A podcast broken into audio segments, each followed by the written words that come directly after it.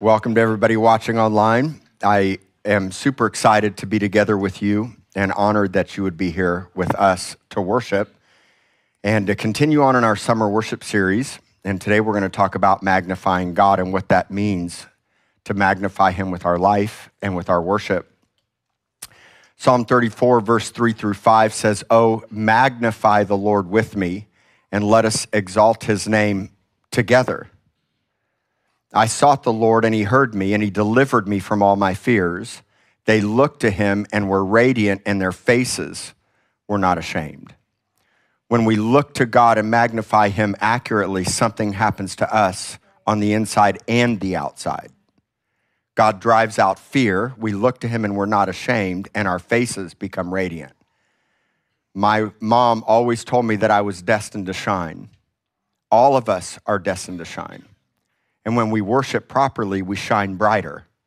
That's why no matter what you're going through and what you're facing fear, adversity, hardship, financial difficulty, addiction, whatever it is lies, deception, accusation, uh, lack of peace, sleepless nights, nightmares, relationship difficulties I promise you that if you'll look to God, He'll drive away the fear and He'll make you radiant in the midst of it because that's the true sign and wonder of the Lord is that in the midst of hardship and adversity and difficulty, in the midst of suffering and persecution, even if you bombed it and or bombed it and it was directly affected by you or indirectly caused by a situation or circumstance around you, can you imagine a people that shines bright no matter what?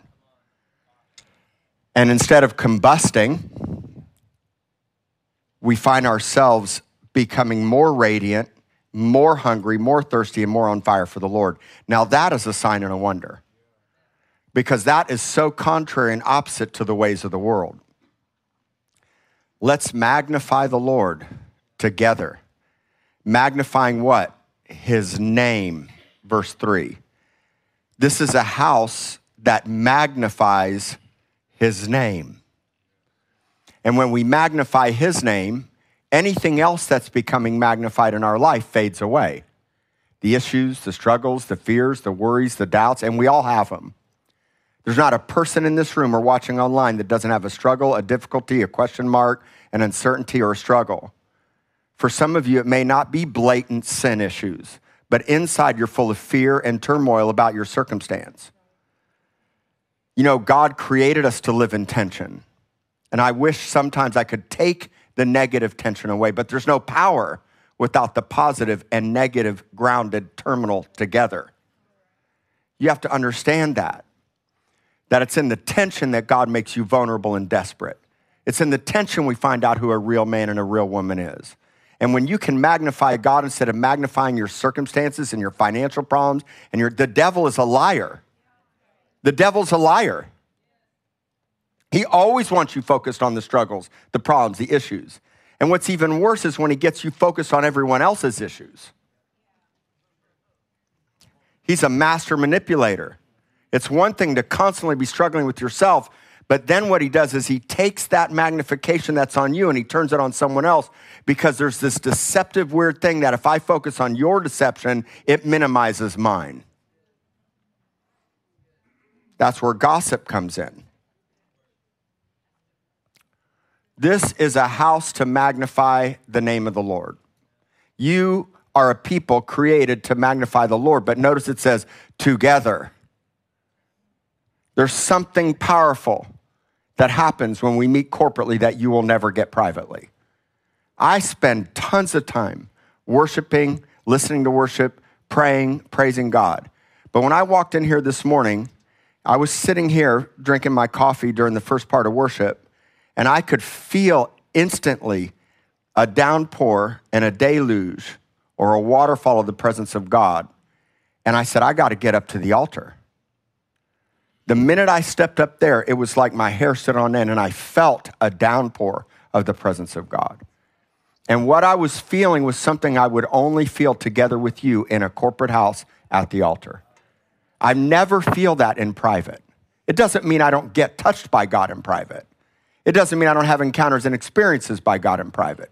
But something happens when I'm worshiping together with Troy and Tiffany and Angelo and Susan. Something happens when I'm worshiping, in my wife and Jeff and Pastor Marlene and Mariah and my family and my friends and Quinn and Felicia, and I look around, and all of us together are bringing a spiritual song and a hymn or a scripture or a heart's cry personally and individually. It doesn't have to be on the mic.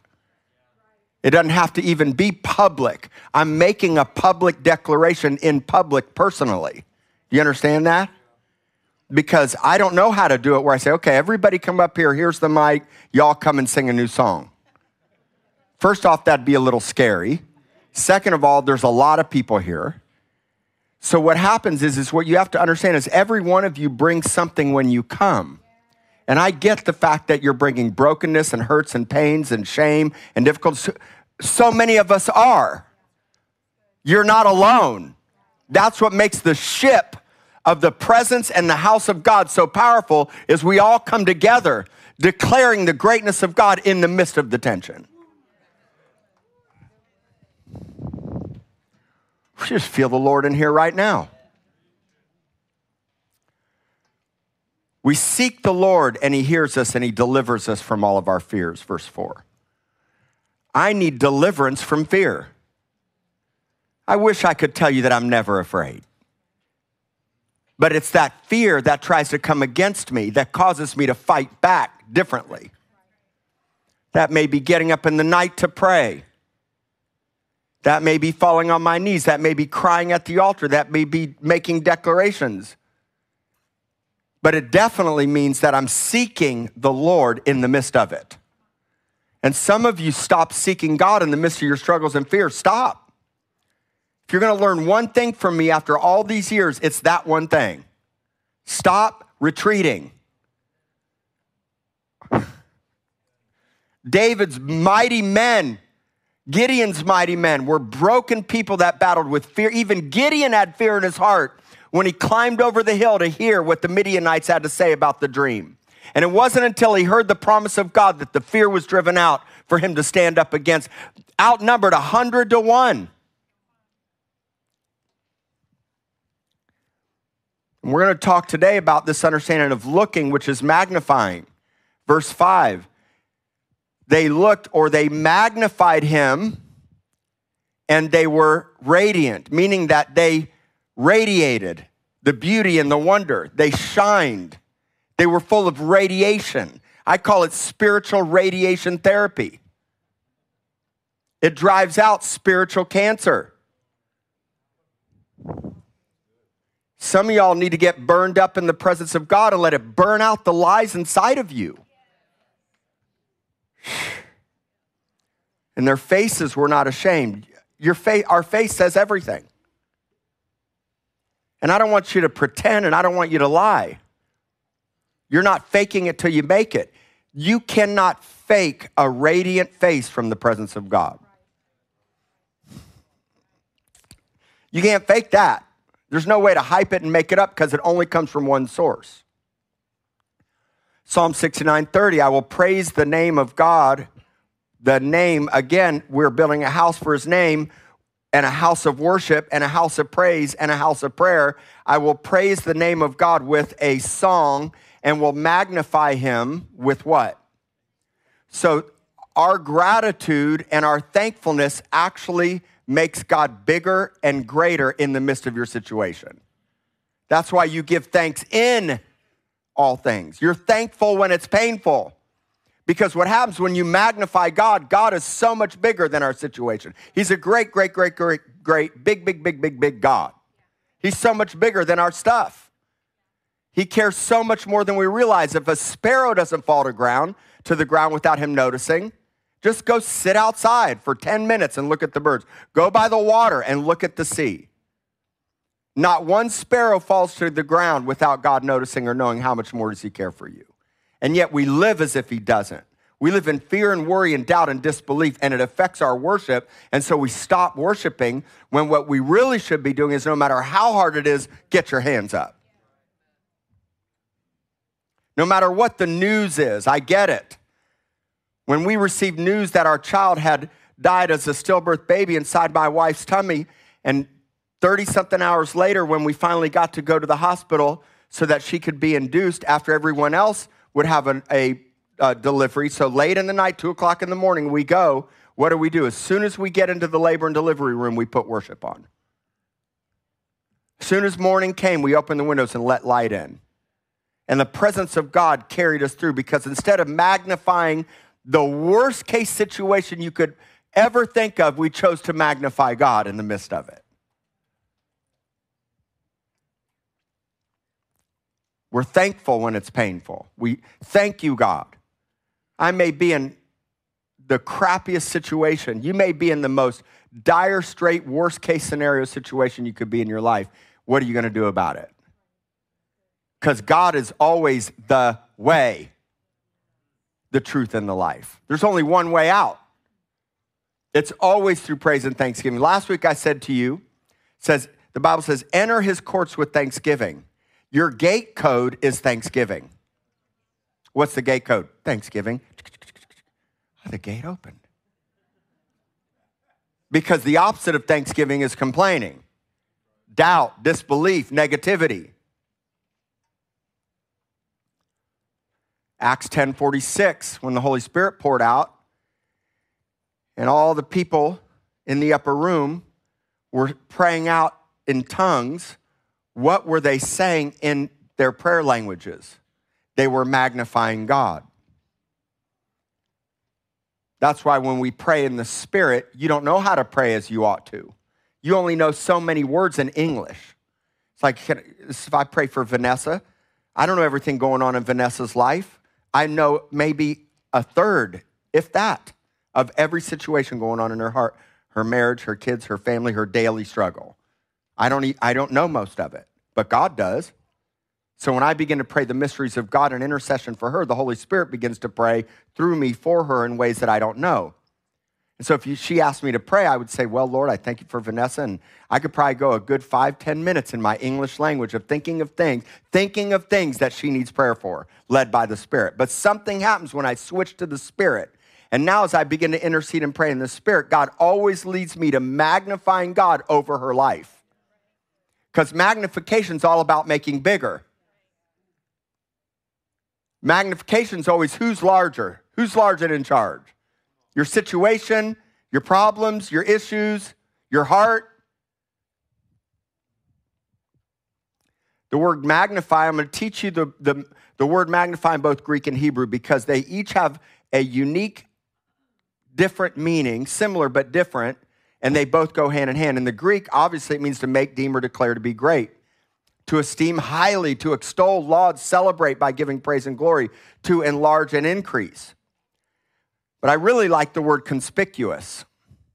Some y'all have inconspicuous faith.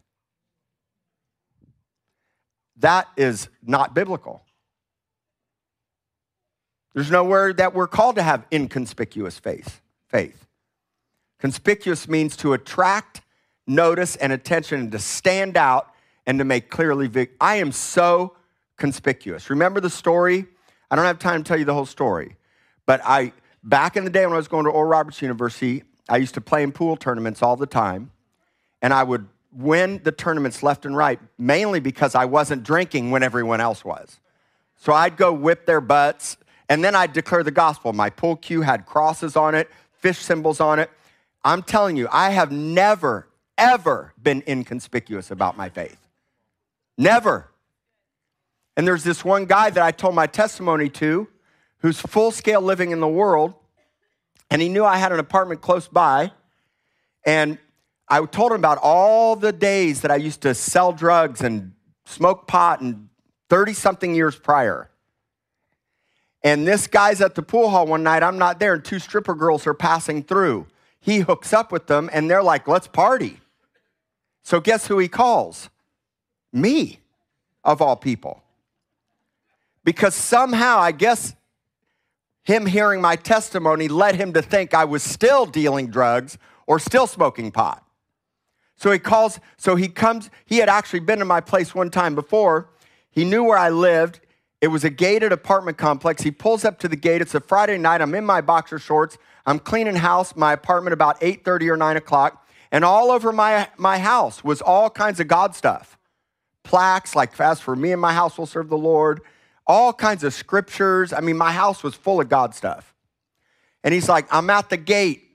Rings me up. I'm at the gate. Let me in. I met these two stripper girls. We want a party. Yeah. And I'm like, dude, I'm not partying. It's Friday night. I'm clean. He's like, bro, let the let us in. Beep, beep, let us in. Put the phone down, and the Lord's like, let him in. So I let him in. I got dressed, and here they're coming up, and I thought to myself, I don't want to be overbearing. So I took one of my little God plaques that are the most noticeable. It's the one that said in my house, and I turned it around to the side. And sure enough, as soon as they came to the door and I opened the door, they stepped in, and the one of the girls says, Oh my gosh, look at this apartment. Look at that. And she runs, somehow she saw the side of the little thing I turned to the side, the little plaque. She grabbed it, picked it up, and showed it to her friend. Look at this, look at this. And she looks at me and she says, Are you a Christian? That is the first thing she said when I opened up that door. I said, Yes, I'm so, I'm so in love with the Lord. She goes, This is incredible. You are an answer to prayer. And I looked at my friend and he was like, so unhappy. He's like, man, did, man, did I ruin his night. I so ruined his night. And I've shared the story, but basically, I was doing laundry at the little laundromat in the apartment complex. The girl says, Can I go with you to get your laundry? I, I had to run down to the laundry. I said, Sure. And we go to the laundry, and, and as soon as we got there, I start just preaching the gospel boldly to her. And she says, Stop for a second. She looks at me. She says, Your eyes are so dilated. Are you high? I said, I'm high on the Holy Ghost. And she said, That is awesome. And I will tell you, the next day she came to church, Tommy Tenney was preaching, and she sat there, he taught on Esther. And at the very, it was a three hour service. And at the very end, in her little mini skirt, she came up and gave her life to Christ. She wound up, she actually was pregnant and didn't know it. She gave her life to Christ and wound up living for the Lord as long as I knew her after that time. And so my point was, was I was trying to be inconspicuous. But you can't be a fired up Christian and live inconspicuously. If you're looking to Christ, you shine, you become radiant. No matter your stuff. Okay, you got stuff? Who doesn't? We're not going to live from one healing to the next healing. And we live in this world of I'm constantly broken as fuck. And I always feel good when I get my next fix. That's the way the world does it. We're people in process. And it doesn't mean we don't need continuous healing, but it also means you learn how to find peace and rest now. You can have it now. Can you imagine I said, now listen, those of you that don't know the Lord, you need to get born again today.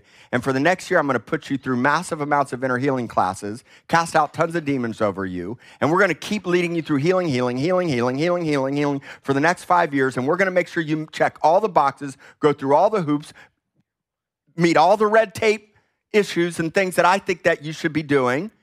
I mean, people are, that's not how the gospel works. You give your life to Christ and let Him start working on you from the inside. Everybody has their unique story. And it doesn't mean we shouldn't have those other things, but God can change you in an instant, in a moment, right now. Right now, if you look to Him, you can be radiant. So, God wants us to be conspicuous, to attract notice and attention. And I, I get it. Some of y'all's personalities like, I don't want the spotlight on me. I don't want anybody to notice me. Well, that's not how Jesus lived. This isn't personality based. And it doesn't mean it has to be so loud and wild and extravagant like me. But what it does mean is you're not, li- there's no such thing as a private Christian life. Christ lived a public Christian life. Well, he didn't live a Christian life, he was Christ. But the, the point is, is that yes, he had private components on the mountain, but his, your life was meant to be lived out loud. The Hebrew understanding is to grow up. Mag- to magnify means grow up or to be nourished up in importance, power, accomplishment, and advancement. So the world takes that and makes it about you, but God takes it and puts himself in you and he makes you important in his eyes important in the kingdom. He gives you his power by his spirit. He helps you to succeed and accomplish every purpose and plan he has for you, and he advances you. So, from a Hebraic mindset, is when I magnify God, I get nourished by God. That's the understanding of radiance, spiritual radiation. A plant can't live or a tree can't live without light. So when you look to God, He shines His light on you and He grows you up. So you become radiant and nourished and fruitful when you magnify God properly. Think of a microscope or a telescope or even a macro lens. When your viewpoint gets closer, what you're looking at gets bigger or revealed in greater measure. And imagine God puts his own telescope inside of you so that you can see him. Who knows the mind of Christ but the Spirit? But we have the mind of Christ. Who knows the things of God but God himself? So, what he does is he puts himself in you so you can have an accurate microscopic viewpoint of him. God can't get any bigger than he is right now. See, the understanding of binoculars and microscopes and telescopes is or macro lenses is all you're doing is making what you're seeing bigger, but it's not necessarily bigger.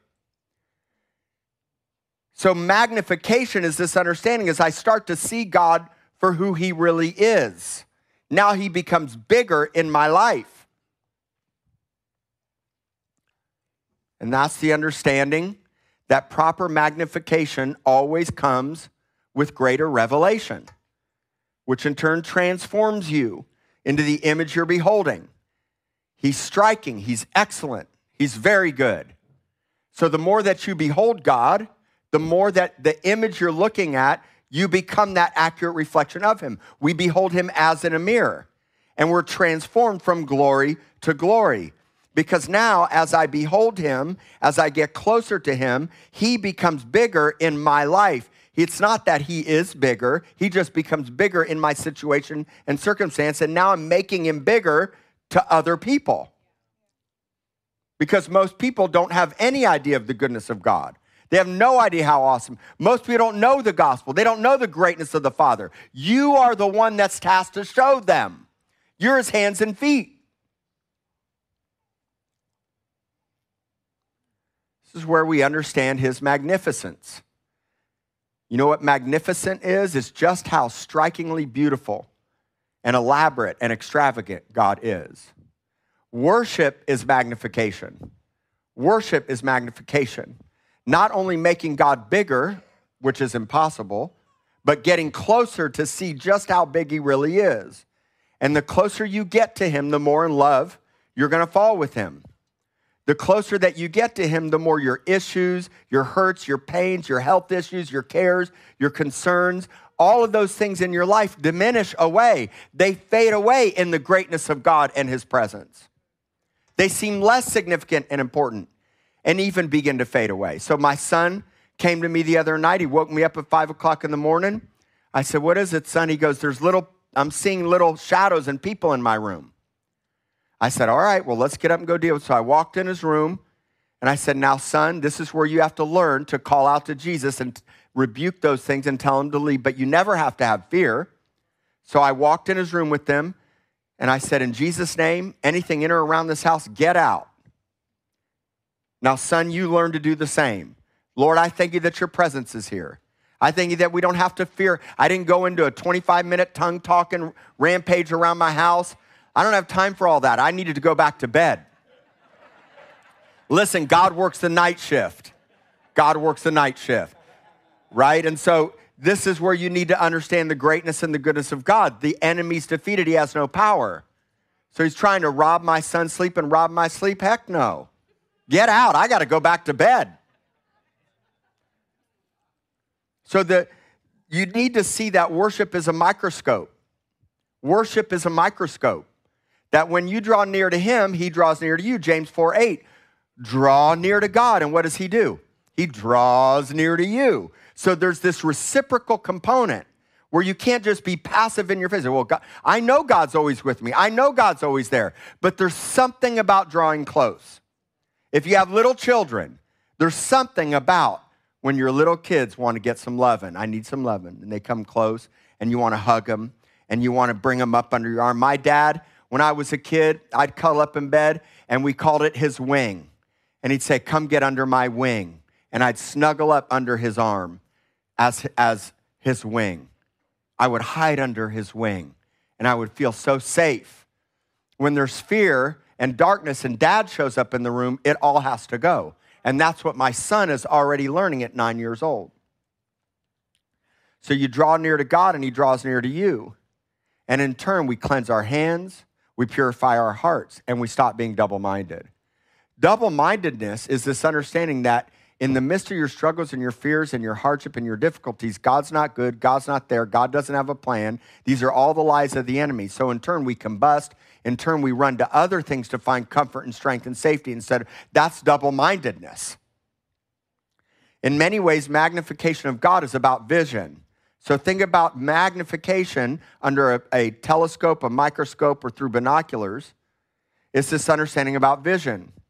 It's not only seeing him rightly, but giving you a proper viewpoint, or I love to say it this way, a vantage point. So when I go elk hunting in Colorado, it's all about vantage point. You've got to get up high on the edge of the mountains and the cliffs, and then you glass to look to see where the elk are. And so it's all about vantage point. If you have the vantage point or the viewpoint or you're lifted up high, you have the advantage over your enemy.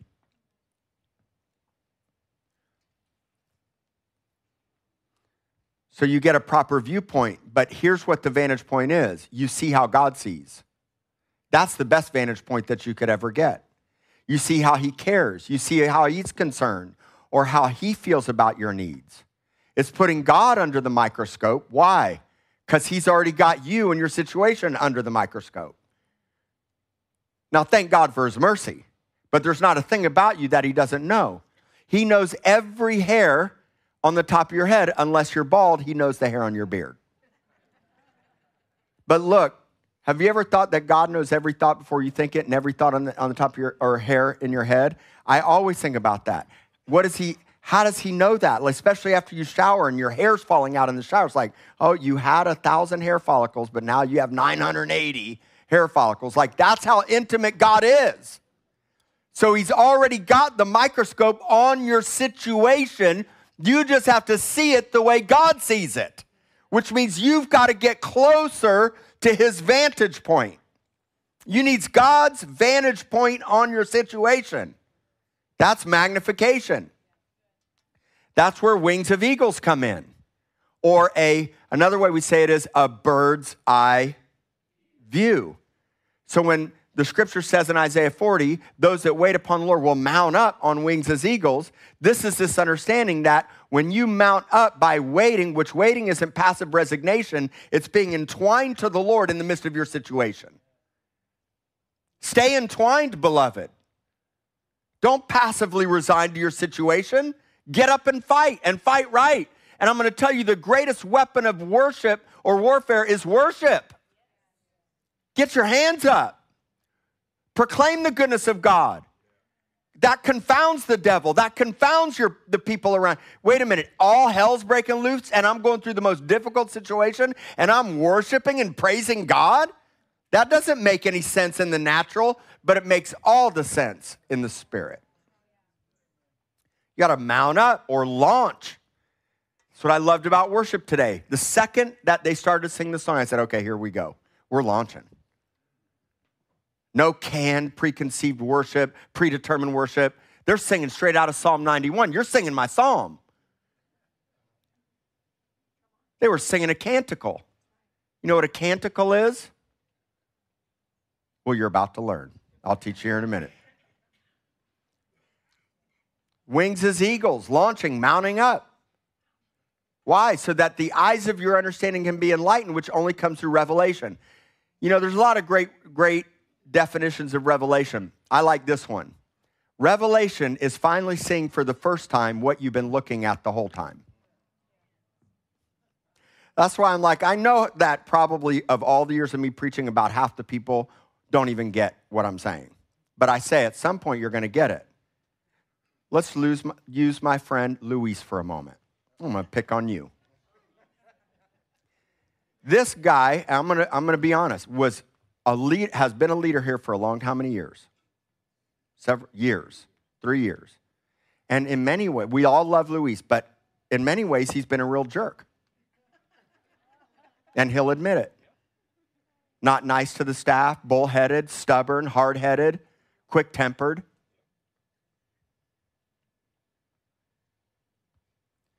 And years later,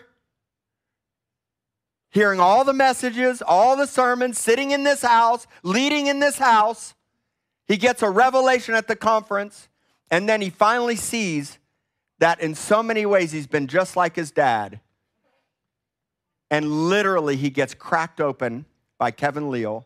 The right word at the right time, a word aptly spoken at the right time in the right season, is like settings of silver apples of gold and settings of silver, and literally royalty came transformed. And then he got up on Supernormal Natural, uh, the last ones that we had, and repented publicly to everybody. And still repenting. Because God magnified him and his issues and showed him how he was really acting so that he could repent properly. And now you know what he's doing? He's magnifying God on a whole nother level. He's finally saw what he had been looking at the entire time. But see, that's why you don't give up. That's why we're patient with each other. I don't expect everybody to get it instantly, but we keep preaching the gospel. We keep standing firm on the truth. We keep worshiping God because God's patient. He's kind. He's forbearing with us. And boy, have we been forbearing with you. You put us to the test.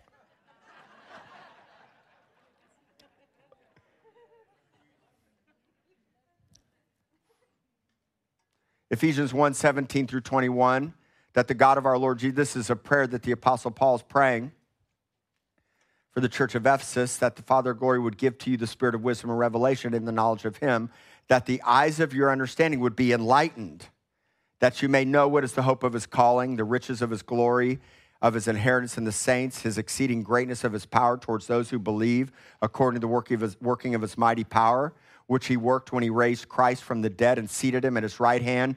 Everybody say, far above, high above, way above, vantage point.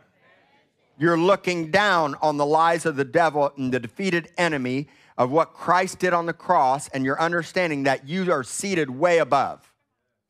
Eagle eyes, bird's eye view from a different perspective. You need a change in perspective. That's this understanding of magnification. Magnifying God enlightens your eyes and brings understanding of what the hope of your calling is. This is a thing we deal with a lot. It's like, I don't know what to do. I don't know what my calling is. I don't know what my purpose is. Well, get your vantage point. You want everyone else to tell you, but only God can bring proper revelation. You got to get up on the side of the cliff, get your telescope, get your binoculars, and get close to God and get a different vantage point what your inheritance is, how rich and beautiful it is, how great his power is toward you, and how that power puts you in a place high above. All of us were designed to magnify something or someone, and it was always the Lord. Your DNA was designed to magnify God. But if you're not magnifying God, it's, there's no neutral demilitarized zone here. It's so simple, I'm gonna paint it for you.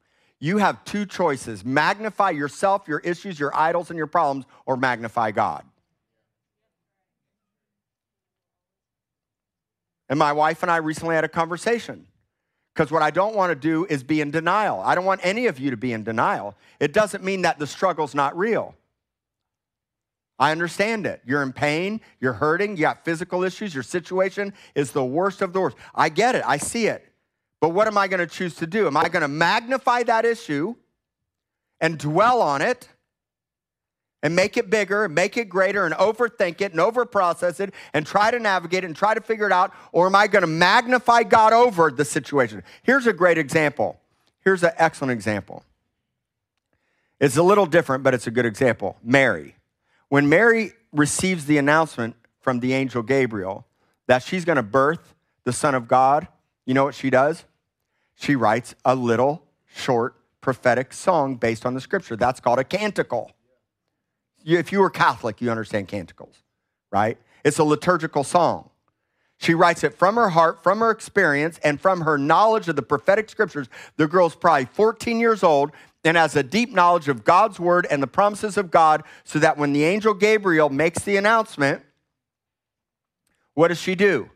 She writes a song. You know what the song's called? The Magnificat, which in Italian means it praises. It praises. Now, had the promise come to pass? No, had she had Jesus yet? Does she still have to deal with Joseph, who she's engaged to? And does she still have to explain to everyone around her that this is going to sound a little crazy? I've actually never slept with the man, but I'm pregnant. I know this is hard for you to understand. I'm 14 years old. I'm just a little young teenager. But instead of focusing on all her situations and all her fears, what does she do? She writes a song called the Magnificat. She praises God and makes God magnificent and magnifies the greatness of God in her life. Whew, I got chills talking about that. It's powerful. She sang a new song. I've been teaching y'all about this. Sing a new song. This is why I loved worship today. challenging the band. Yes, we sang a song that was pre written, but it fits so perfectly today at the right time, the right way. We springboarded it out of our heart. This is my kind of worship. Now you start practicing it and doing it.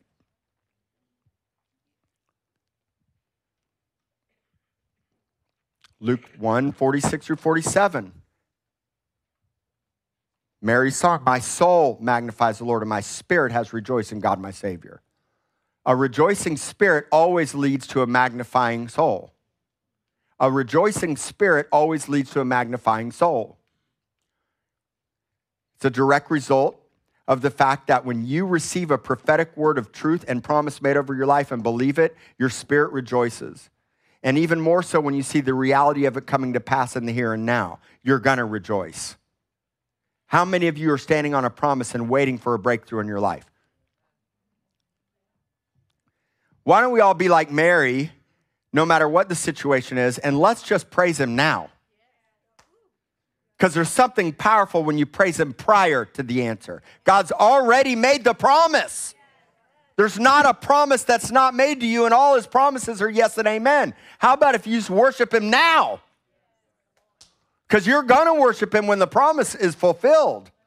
You're going to be like, oh, God is so good. Man, I was in financial dire straits. I didn't know I was going to make it. I didn't know I was going to pay my next rent. I didn't know I was going to be able to get groceries or pay my next car payment, whatever your situation is. And then all of a sudden, here comes the big paycheck or a promotion or a raise or unexpected money from somewhere. You're like, oh, God, so good. But just a day before, you were complaining and worried and anxious and nervous.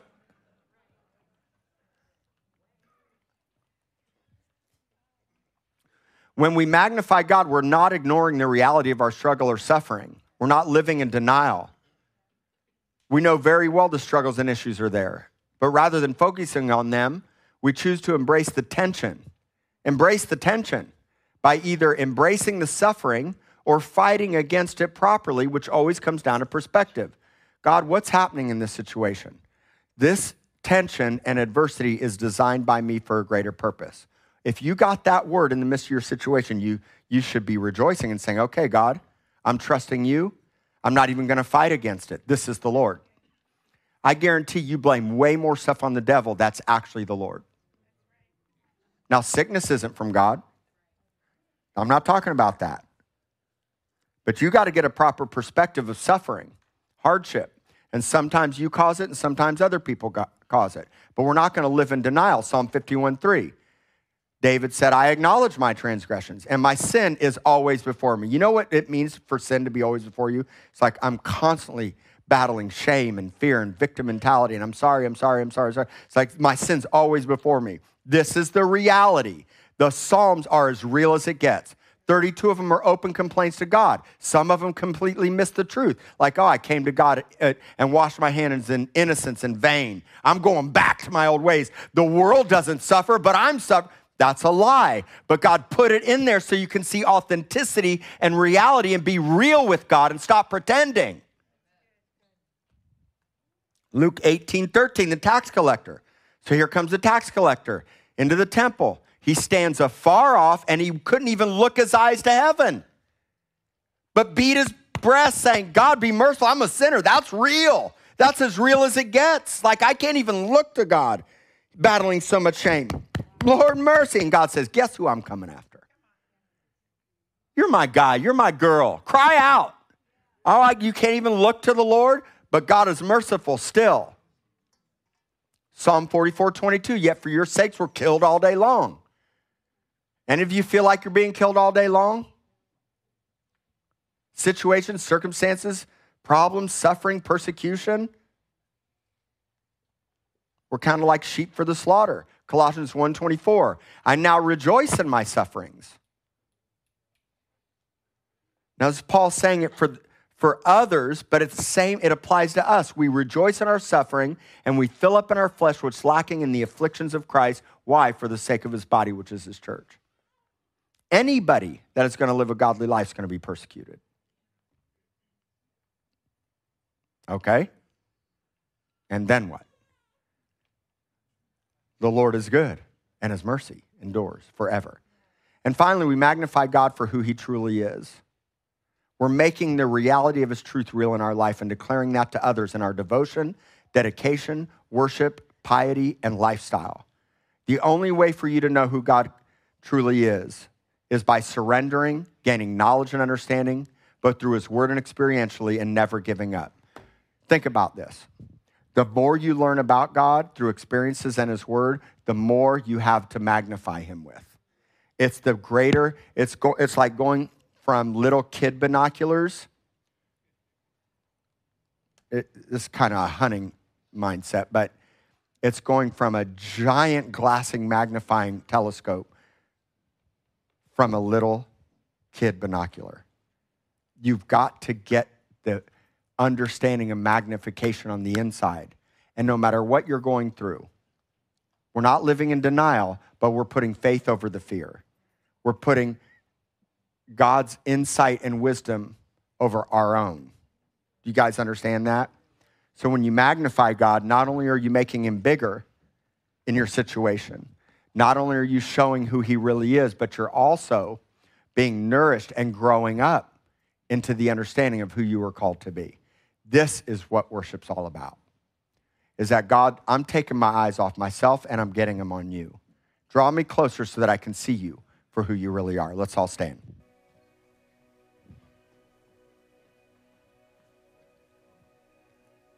Let's take a moment before you guys leave to magnify the Lord. Now, what I want you to do is, I want you to think about your situation today. Are you magnifying your needs before Him? And we all have needs. Trust me, we all have needs. And it doesn't mean God doesn't want to speak to you about those. In fact, the more I magnify God, the more He actually speaks to me about the struggles and the needs. He gives me wisdom and insight. He shows me how He sees. So let's pray this prayer together. Say, Lord, I magnify you. Show me your viewpoint, your perspective. I behold you. I gaze upon you in the greatness and the beauty of who you really are. Now lift your hands up to the Lord, and we're going to sing together and magnify God.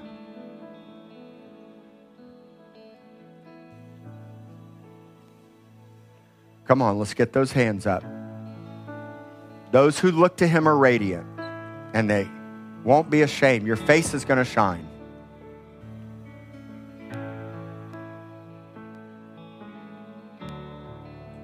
Where creation suddenly articulate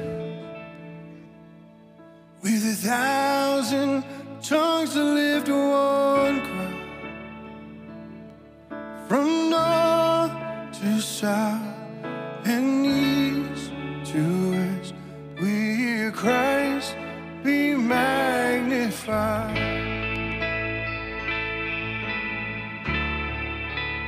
Come on, just begin to magnify him over your situation. What is it today?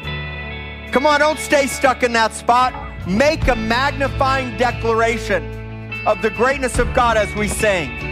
Sing and worship over your stuff, over your need, over your situation, over your struggle, over the sin, over the addiction, over the pain, over the questions. Come on, make it today. We magnify you, Lord. We magnify your name, God. In all Christ be magnified. Let arise. Christ be magnified. In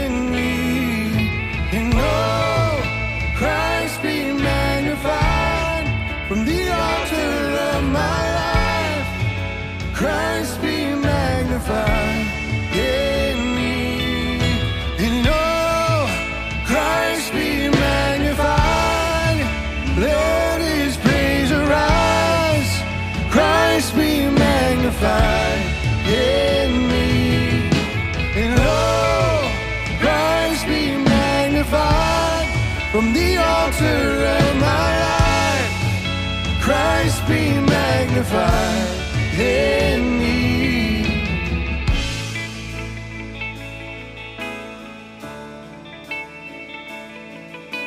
Yes, Lord. Magnify him in your own voice today. Take your eyes off me and the team. We're going to end here in a minute, but I want you to take a moment. I want you to begin to magnify God. Make him bigger. Thank him. Remember your gate code.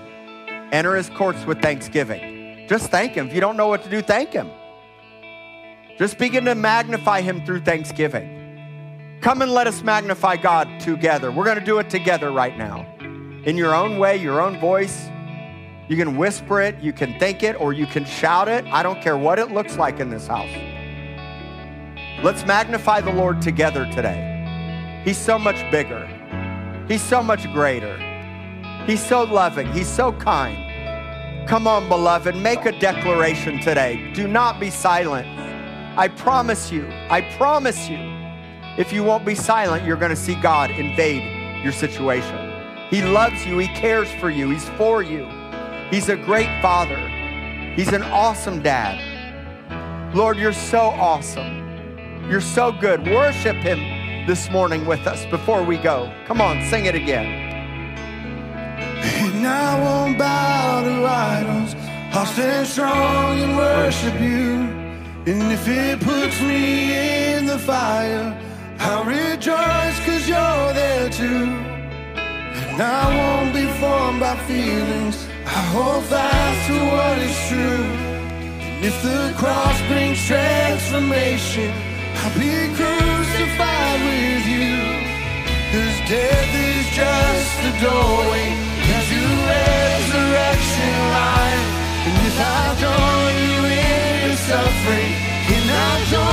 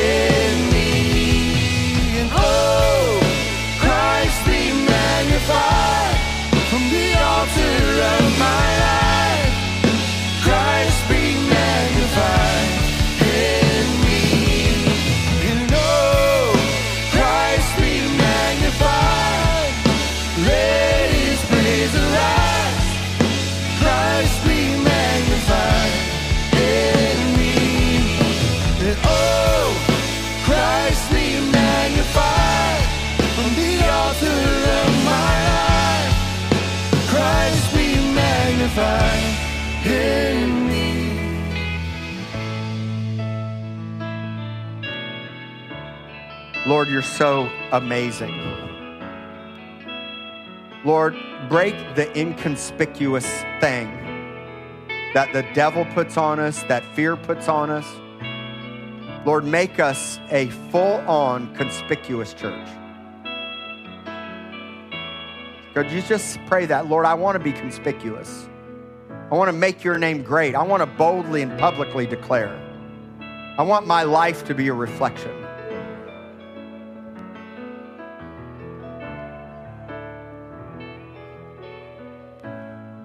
God, I thank you. You're bigger than the finances. You're bigger than the relationship struggles, the conflict. You're bigger, Lord, than that sickness. You're bigger, God. You love us. You know the plans, the thoughts that you think. Lord, you take aim. You have an aim. You have an aim. The aim of God is a hope and a future. I come against hopelessness this morning. I come against that sickness in your body. In Jesus' name, get out. All spirits of infirmity, I command you to leave my life, this body, this house. Thank you that this is a house of healing. Anyone in pain and suffering physically, Lord, we know that's not from you. And have mercy on our life, God, for anything we put into this temple or done that could have caused that. Have mercy, Lord. Forgive us, Lord, and heal us.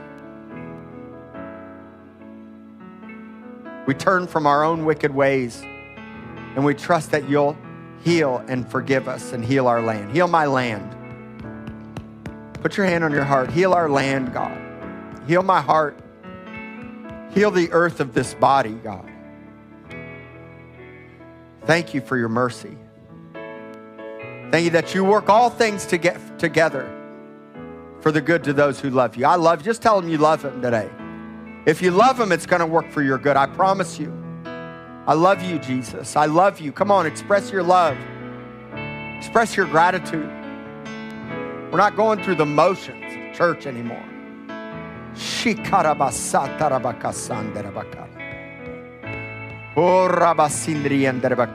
I'm fighting for you, says the Lord. I'm fighting for you, says God. I fought for you on the cross. I'm fighting for you on my throne. I'm fighting for you with my blood. God, I thank you that this is a church full of hope, radiance, vibrance, confidence, boldness, healing, strength. You're going to see the goodness of God in the land of the living. Come on, I rebuke that fear of death out of your life. We're not subject to the bondage of death any longer. We're subject to the King.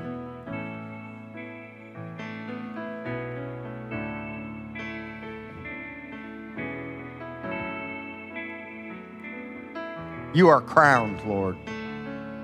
You're a crowned King. Take our crowns, Lord. Take my crown. Just say that. Take my crown, Lord. I'm willingly giving it back to you. My life, my life crown, my future crown, my health crown, my money crown, my stuff crown. Take it, Lord.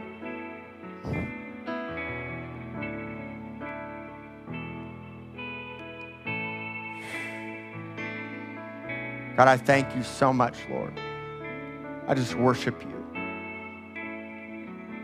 I'm so excited, Lord to have you in my life. I'm so in love with you, Lord. And I thank you that this church is madly in love.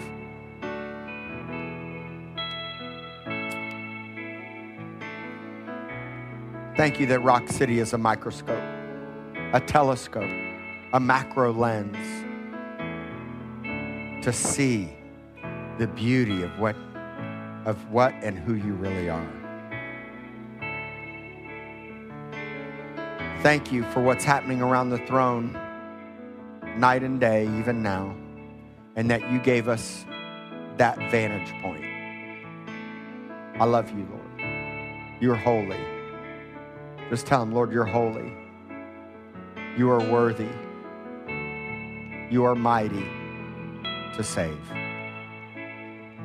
So, Lord, as we leave today, I pray divine protection over this church. May the Lord protect you. May he keep you.